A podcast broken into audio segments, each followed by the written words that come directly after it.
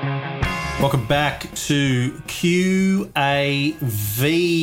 episode 529, recording this 26th of uh, July 2022. How's things in Sydney, Tony? Are you underwater today? No, we're, we're sunnier today. It's good. We've had three days of sunshine. Oh, it's nice. Yeah, there's a few grey clouds around, but I'll I'll take that over a deluge of rain. So otherwise, it's been good. What else has been new with you this week? Uh, not a whole lot. I got a COVID booster on last week, and then I had a couple of quiet days after that. My arm swelled up, but I was generally okay. I was pretty okay. But uh, I was supposed to go to the Archibald to see the Archibald portraits before it shuts, but um, was just too unwell to go. So we're going in two days' time. We'll go along and see the portraits before the museum shuts down the exhibit. Ah, my portrait's still not in the Archibald this year. I tell you. why, why, why you find that amusing? How long ago was that painted? Yeah, five or six, seven years ago. I don't know. Seven. And you can't resubmit it, can you? I don't know. I don't know what the rules are. Well, first of all, is it meant to be somebody of uh, public profile, isn't it? A public note? Yeah, the media. Oh, not just the media. You know, film director, uh, you know, uh, something, something was on the front cover of the Bulletin 20 years ago. I don't know. no, not enough. Okay. Well, we're going to start with a, a sad note, I guess. This week, we want to give an RIP for Melbourne uh, QAV uh, member, subscriber, uh, QAV club member Darren Lunny passed away at the end of June. We were advised yesterday. Photographer, former chief of staff and head of Channel 9 Specialist Investigation Unit.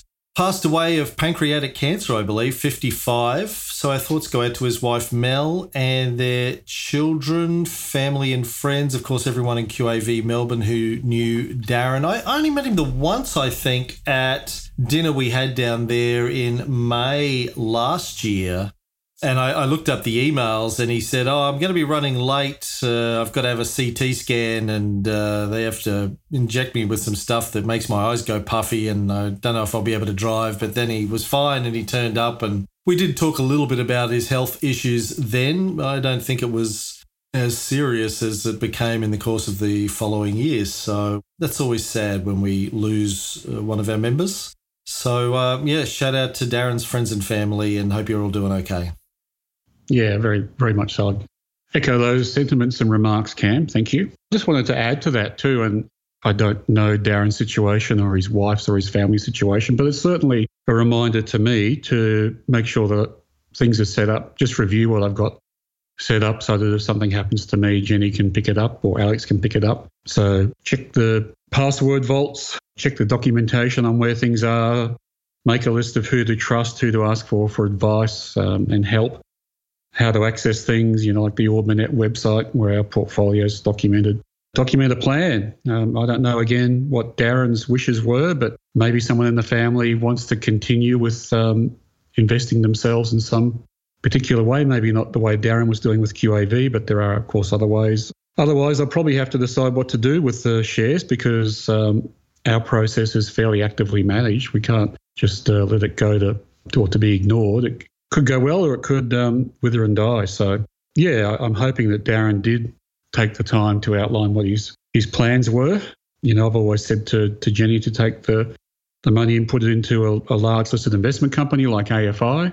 But even that's not straightforward, Cam. I was reading in the Fin Review today because AFI are just sort of releasing their, um, I don't think it's their annual results, but but certainly their um, unaudited figures, and they're trading at a a 20% premium to their underlying assets. So it may not be the right time to put money into a lick like AFI. So there, and also too, I know that um, if you put AFI into the Breadalator, it's a sell at the moment. So you know, I think I'll probably have to review what I've written down for Jenny and just tell her to take go through a couple of steps first before she does something like that. If uh, if I go tits up. And there's other other things to take into account, like the capital gains tax position of whatever Darren had invested and what the superannuation situation is. So I, don't know if the Darren's uh, family are listening, but they sh- it should take this as a when things settle down anyway. Take this as a chance to seek professional advice on those kinds of issues and what to do. And the other thing with LICs, which uh, I know has happened to some of the larger ones, it doesn't tend to.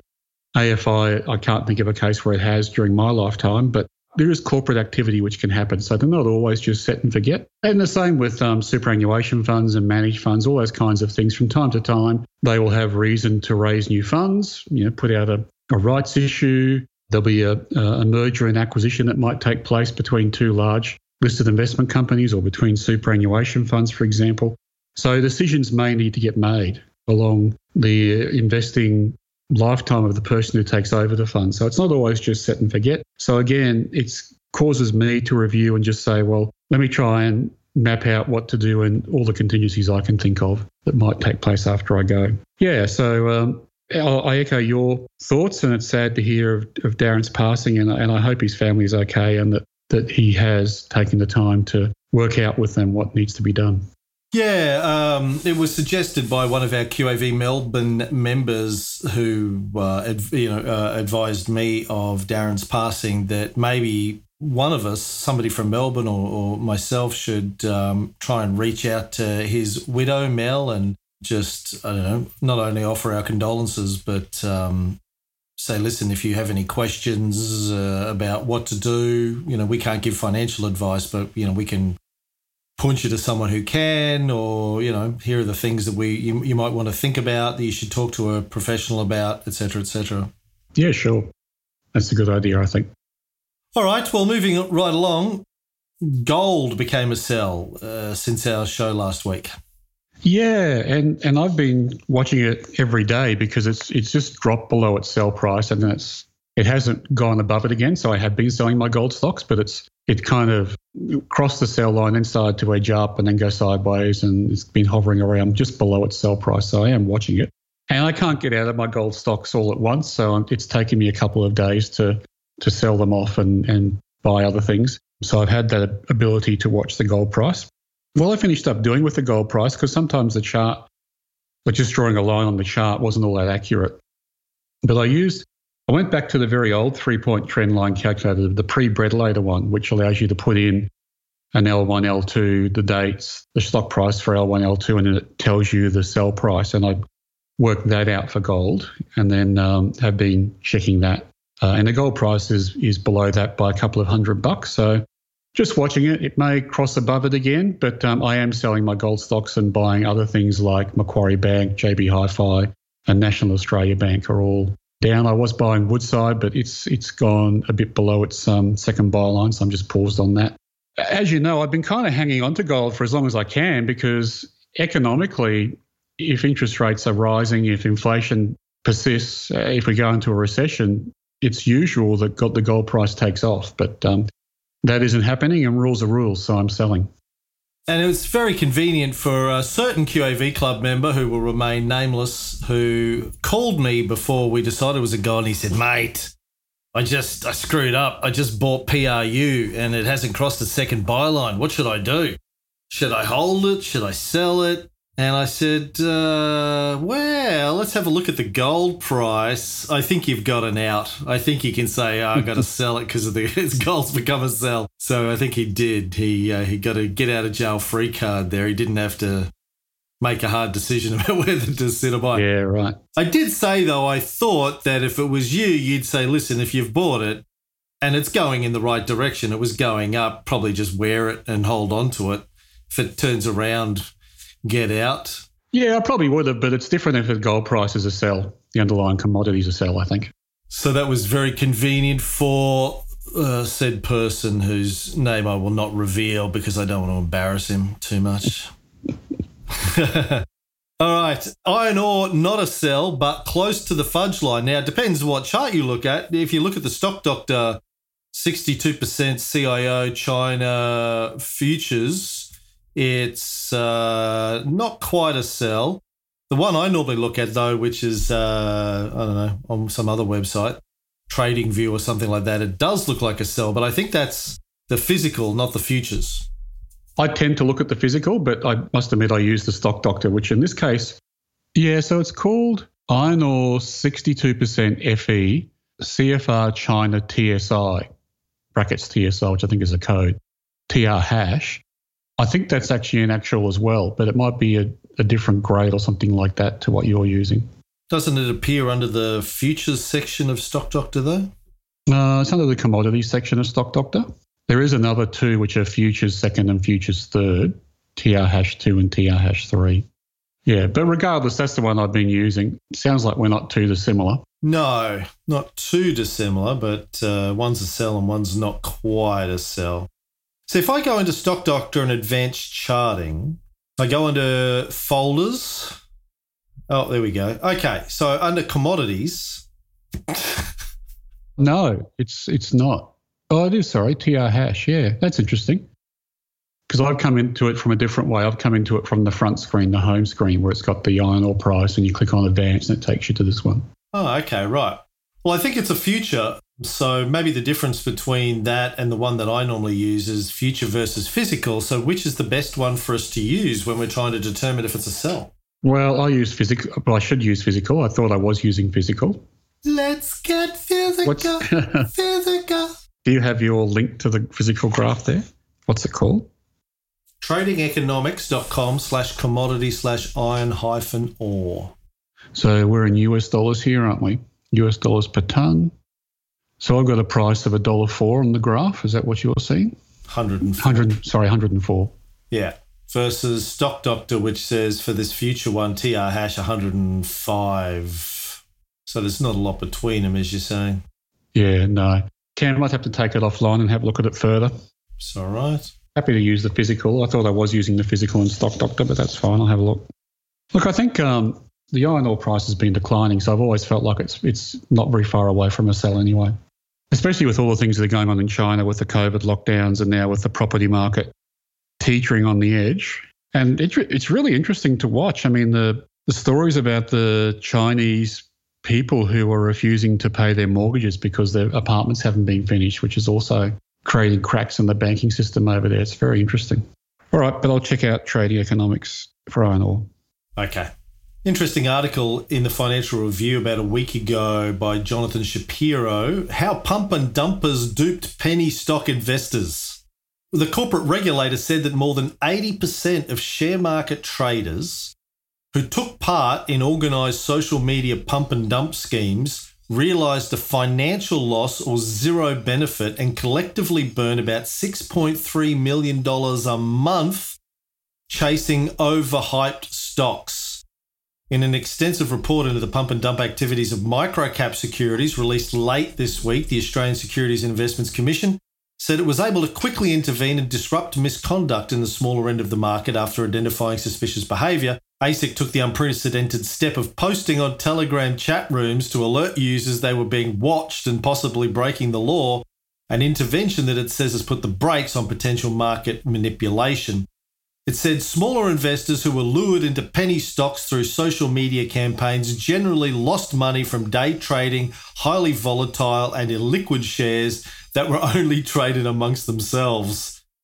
Oh my god. Yeah, now listen, we've we've talked a lot about this over yeah. the years, pumps and dumps.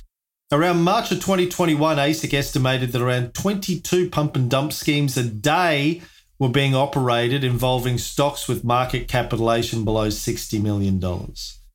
You know, I'm sure this happens all the time just with, uh, you know, people taking advantage of uh, amateurs and people that are greedy. Well, yeah. I mean, my first thought was, is ASIC going into HotCopper and uh, monitoring all the posts there? They probably are. They possibly are, yeah. Probably, I imagine so. Yeah, but I mean, it's different versions of the same story. I mean, this is stories as old as time. I mean, many years ago, it used to be uh, gold prospectors with a vial of gold in their back pocket who'd pour it over the pan before it would get the results assayed and look really good. And everyone would say, wow, this is fantastic. It's going to be the biggest gold deposit in Australia. And of course, all the old hands were saying, yeah, it doesn't make sense that there's a big gold mine outside of Sydney. But of course, not enough people get caught up in the in the moment to boost the shares and then lose their, their shirts. I think it's in the first or second episode of Deadwood where uh, Alma Garrett's husband, some rich New Yorker who's gone out west to be adventurous and make it rich, and Al is uh, sort of working with a couple of cutouts to con this uh, dumb rich guy from the big city into buying a you know a plot, a gold plot, which is completely useless. But he's got um, E.B. Farnham lined up to sort of act as the other buyer who's putting pushing the price up and you know playing him off against this guy deliberately to get create a sense of urgency and to push the price up and yeah, it's just, you know, fresh meat, right? Fresh meat comes to town, wants to get rich, and the old timers just uh, rape and pillage. It's the old story, isn't it? I mean, and it's, it's not just here too. It was the the classic ones we talked about in America, the meme stock to the moon shares for. I think it was called GameStop, the stock that they were pushing in that. Yeah, GameStop and AMC. Yeah, GME. I went into a GameStop just to see if I could buy some diamond hands, but they didn't. They weren't selling them. You didn't ask for any stock tips while you're in there, did you? No, I didn't. It was uh, a bunch of uh, fat nerds talking about fat nerdy shit. Uh, you should have taken a video and posted it for all the millennials to see before they bought any more shares in GameStop. Yeah, but look, I think eh, you know it gets back to the psychology of investing that we talk about a lot. There is definitely a sense of FOMO that we saw with yeah, lots of punters during the last bull run. If it's not day trading or tech stocks or it's crypto, all that kind of stuff. People just get sucked into the uh, stories about, oh, you can make 100% on your money very quickly or 1,000% or whatever it is. And uh, my hairdresser's son knows a guy who, etc., etc. Yeah, so luckily enough, we've been around long enough to know all the ways, the behavioral psychology, or we probably don't know all the ways shouldn't be so assuming, but we know a lot of the ways that um, behavioural psychology can work against us, and we're on the lookout for it. But uh, I mean, apart from the fact that young males do have different wiring to older type males and are more risk risk taking than we are, particularly young males get carried up in in the momentum of things, yeah, and don't don't know that it's very uh, it's risky if you're taking stock market tips from the Uber driver and not from someone who's podcaster. stock market investor. Yeah, take it from a yeah. podcaster. What do you? You know so much about the tricks of human psychology that it took me years to figure out how to trick you into doing this podcast. Like I had uh, a few cutouts and then yeah, yeah. my twins, my twins right. were the cutouts, you know.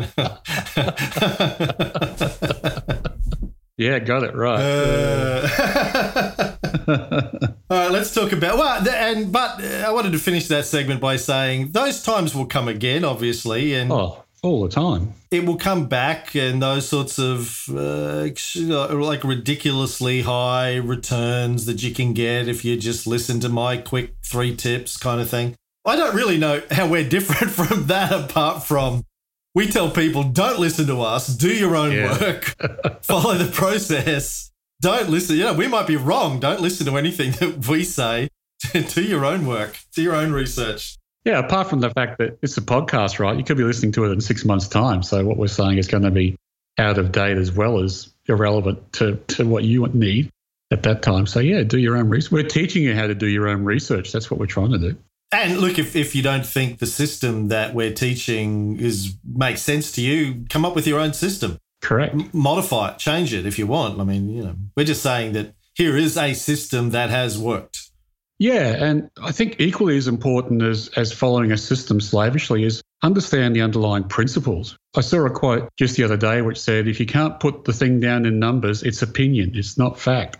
So it's the underlying principles of what we do. We take the numbers, we crunch them, we spit out a list, we apply a couple of filters, and we decide that's okay to buy based on past performance and statistics. It's that's we're not listening to CEOs spin their stories. We're not listening to meme stock crypto pushes and all that kind of stuff. We've got a process. Take that framework on board, and if you need to modify it, modify it for yourself. But um, it's the framework that's important.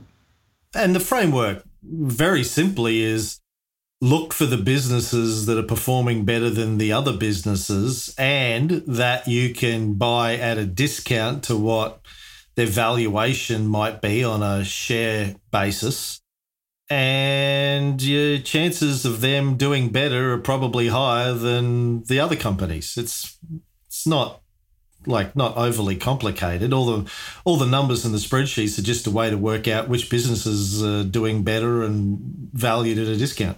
Correct. Yeah.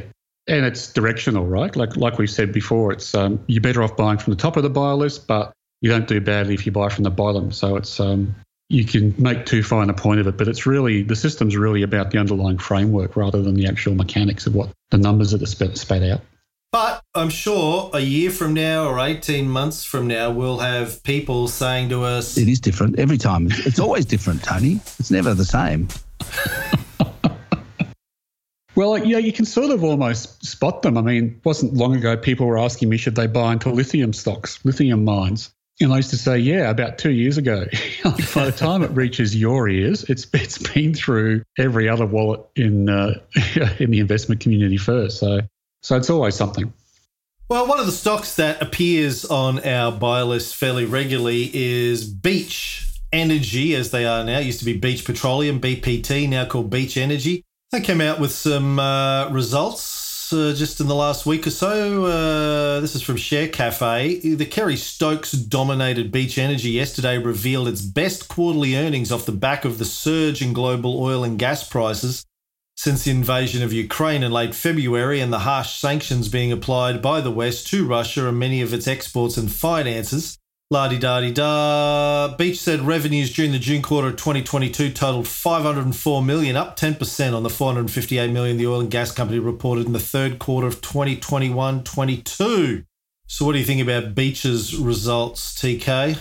Yeah, well, they're just the quarterly numbers. So don't forget we're in confession season, so they're obliged to come out with their I think actually resource companies and mining companies are obliged to come out every quarter with their um, top line numbers anyway. So we'll still have to wait and see what the actual numbers as they hit Stock Doctor are next month. But we're not too far away from that. But yeah, it's it's uh, Beach Energy's doing doing really well. I hold it. It's been good. I read recently that the sneaky Russians are thinking of constricting the pipeline to Germany even more. So uh, they, they shut it off for maintenance, then they opened it up to 40%. Then they found another problem, and now shutting it down to 20% again for more maintenance. So it's, it's just Putin playing games with the EU economy. But uh, unfortunately for Germany, it's going to keep the gas prices up, which will benefit Beach. So uh, it'd be great if the world was a happy place. I can't see it getting there in the near future, so I suspect Beach will continue to, to perform well. Well, I don't know if he is playing games. I mean, the story is that they have turbines that need maintenance, and they usually they sent one to Canada, I think, for maintenance, but the Can- Canadians can't send it back to them now because of the sanctions. You think they would have checked that first, hey? It's like uh, we're going to send you a we're going to send you a critical part of our infrastructure to fix for us. Oh yeah, sure. Hey, hey, how are you? oh yeah, send it over. they might have sent it to them before the sanctions regime, before the invasion. I don't know, but uh, I don't know. Yeah, but I mean, these things, you know, this is this is the side effects of the sanctions, right? Um, whether it's deliberate on behalf of Russia or not, you know, these sanctions are going to have massive consequences. Already are, and are going to continue to have. But uh, Beach's share price is. Uh, not doing too badly. Like it peaked a, a week or so ago at a buck eighty six. It's back down to a dollar seventy nine now. So it has spiked again in the last couple of days. I think since this news came out, but it's you know it's not exactly skyrocketing either. It's up four percent today. Well, that's good. What'd you say the price was? I'm getting a dollar seventy nine. Yeah, buck seventy nine today, but it was a buck eighty two last week, and it was a buck eighty eight back in June. So it's crawling back up there. Yep, we'll see. It's um, I certainly can't predict share prices, and I can't predict geopolitical events, but I would think, given the way things are, that Beach will continue to perform well. Anyway, I'll wait their numbers in Stock Doctor next month.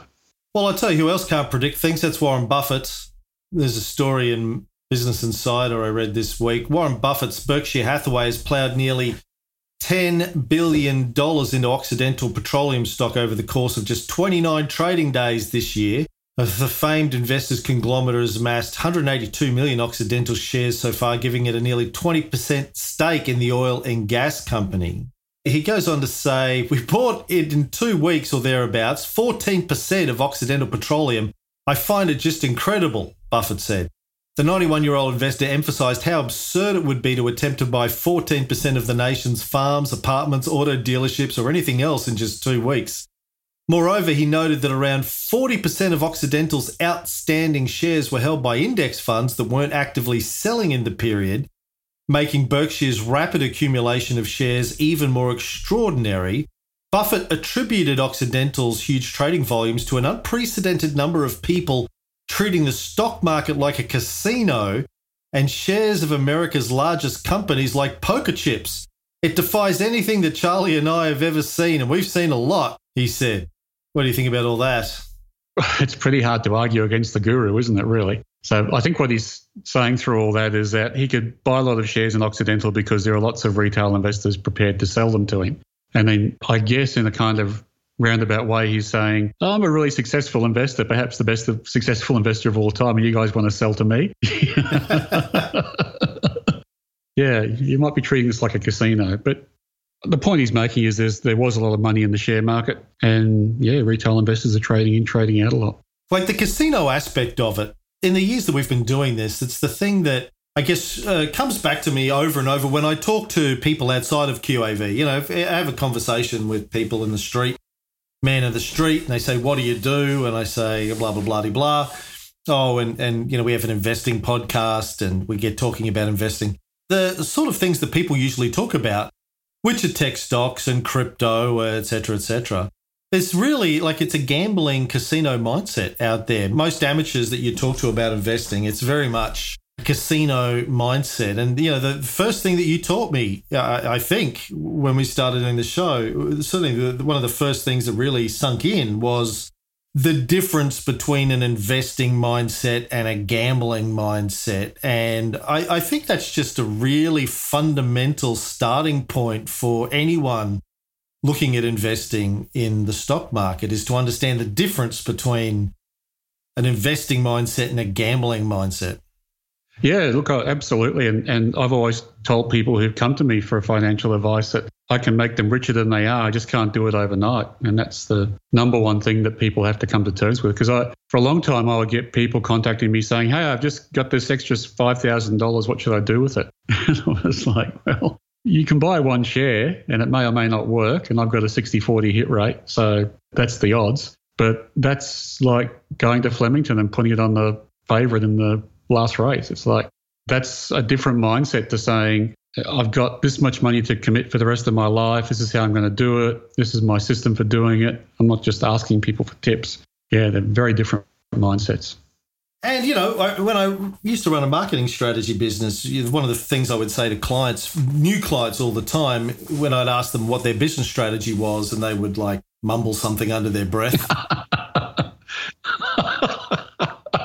Because they didn't have one. Like nearly every business owner I ever worked with didn't have a strategy for their business. Like it was like, oh, well, you know, we just, people call us and we sell them stuff and that's kind of it, right? and hoping things would be better this year than they were last year. Like I used to say all the time, hope is not a strategy. And it's the same with investing, like just hoping that there'll be a bigger fool than you down the track that'll pay more for something than you pay for it is not a strategy. You might be lucky, but apparently, according to ASIC, with the pump and dumps that people follow, 80% of people lost money on them. Good luck to the other 20% that didn't. I don't know what they did differently to the 80%. Well, you know what they do? They Again, that's just statistics. But the problem is those 20% will go and crow about how good they are at investing. And the other 80% will go, well, next time I'll know, I'll know to, when I do it again, not to make those mistakes. But that, just, that 20% have already got a podcast out. they're, already on TikTok. How I Got oh, Rich. Yeah, they're, they're, fin, they're, here on Fic, what's it called? FicTok? FinTok? FinTok. Yeah. Uh, here's a story from the ABC I read this week. Profits, not war or weather, may be driving inflation and price hikes as more Aussies report financial pain. Did you read this story? I did, yeah. So basically, for everyone out there, what uh, the Australia Institute, I think it was, that did this study, says that they've crunched the numbers and most of the inflation that we're seeing isn't being driven by higher supply side prices or interest rates or anything like that. It's mostly just by businesses taking advantage of the fact that prices are going up, so they're pushing their margins up as much as they think they can get away with, uh, which is driving inflation even higher than it would be otherwise. Was it most of it or a good portion of it? I can't recall the article. It says uh, behind much of the inflation. Profits are behind much of it. So I don't know if that's most or just a big chunk. Yeah, it's hard to comment without seeing some solid data underneath it. But yeah, of course, businesses are trying to push their prices up. That's what they're in business to do. And that may sound sinister, and in some respects it is, because some people are trying to uh, use any excuse to put their prices up. But I was thinking about it again a bit more after reading that article. And, and it's also, I think, a bit of risk management. Like if inflation's, if I'm putting an order in, if I'm in business, I'm putting an order in, if I'm the coffee shop manager, right? And my coffee bean price is going up every time I put an order in, I may try and rise prices a little bit more than that to cover the next order because it's going to be more expensive. So there could be a little bit of risk management going on too. But yeah, it doesn't surprise me at all that as prices rise, people try and put their prices up even more for whatever reason. And the banks are the classic example. We've spoken about those in depth, right? Interest rates are rising. They're not going to rise the deposit interest rates as fast as they're going to rise the mortgage interest rates, which means their margins are widening. So, yeah, that's definitely part of the the cause uh, driver of inflation that's going on for sure. And that's the end of the free episode of QAV for this week. If you're a new listener, I just should let you know how this works. So, we have a free episode every week, runs for about half an hour. We have a premium episode also every week. It goes for another 30 to 60 minutes, depending on how many questions we get. It's where Tony answers questions from our club members. If you want to check out the premium episodes and all the other benefits of being a QAV club member, which is access to the checklist and and the Bible and uh, the private Facebook groups and the other comms channels that we have, invites to the dinners, Zoom calls, etc., etc. Just sign up for the two week free trial and check out all that stuff out. You can do that at qavpodcast.com.au. Look for the um, free trial button there. And if you uh, like the idea of value investing QAV style, but don't feel like you have the time or resources to uh, you know learn how to do QAV for yourself, think about signing up for QAV Lite. That's our relatively new service where we send you the stock tips every week and then we also monitor those stocks in a portfolio, and if they become a sell, we email our QAV Lite members and tell them that it's time to sell that stock and what to replace it with. Check that out too. Um, it's sort of a low effort way of doing QAV. Still better if you know how to do it yourself, I think, because Tony could get hit by a bus and then where are you? But, uh, you know, while he's not, we can do this. So check that out, qavpodcast.com.au slash light, L I G H T. That's it. Um, if you don't want to sign up to any of those, just keep listening to the free episodes. And if you have any questions, uh, shoot me an email. You'll find that on our website too. All right, have a great week and good luck with your investing.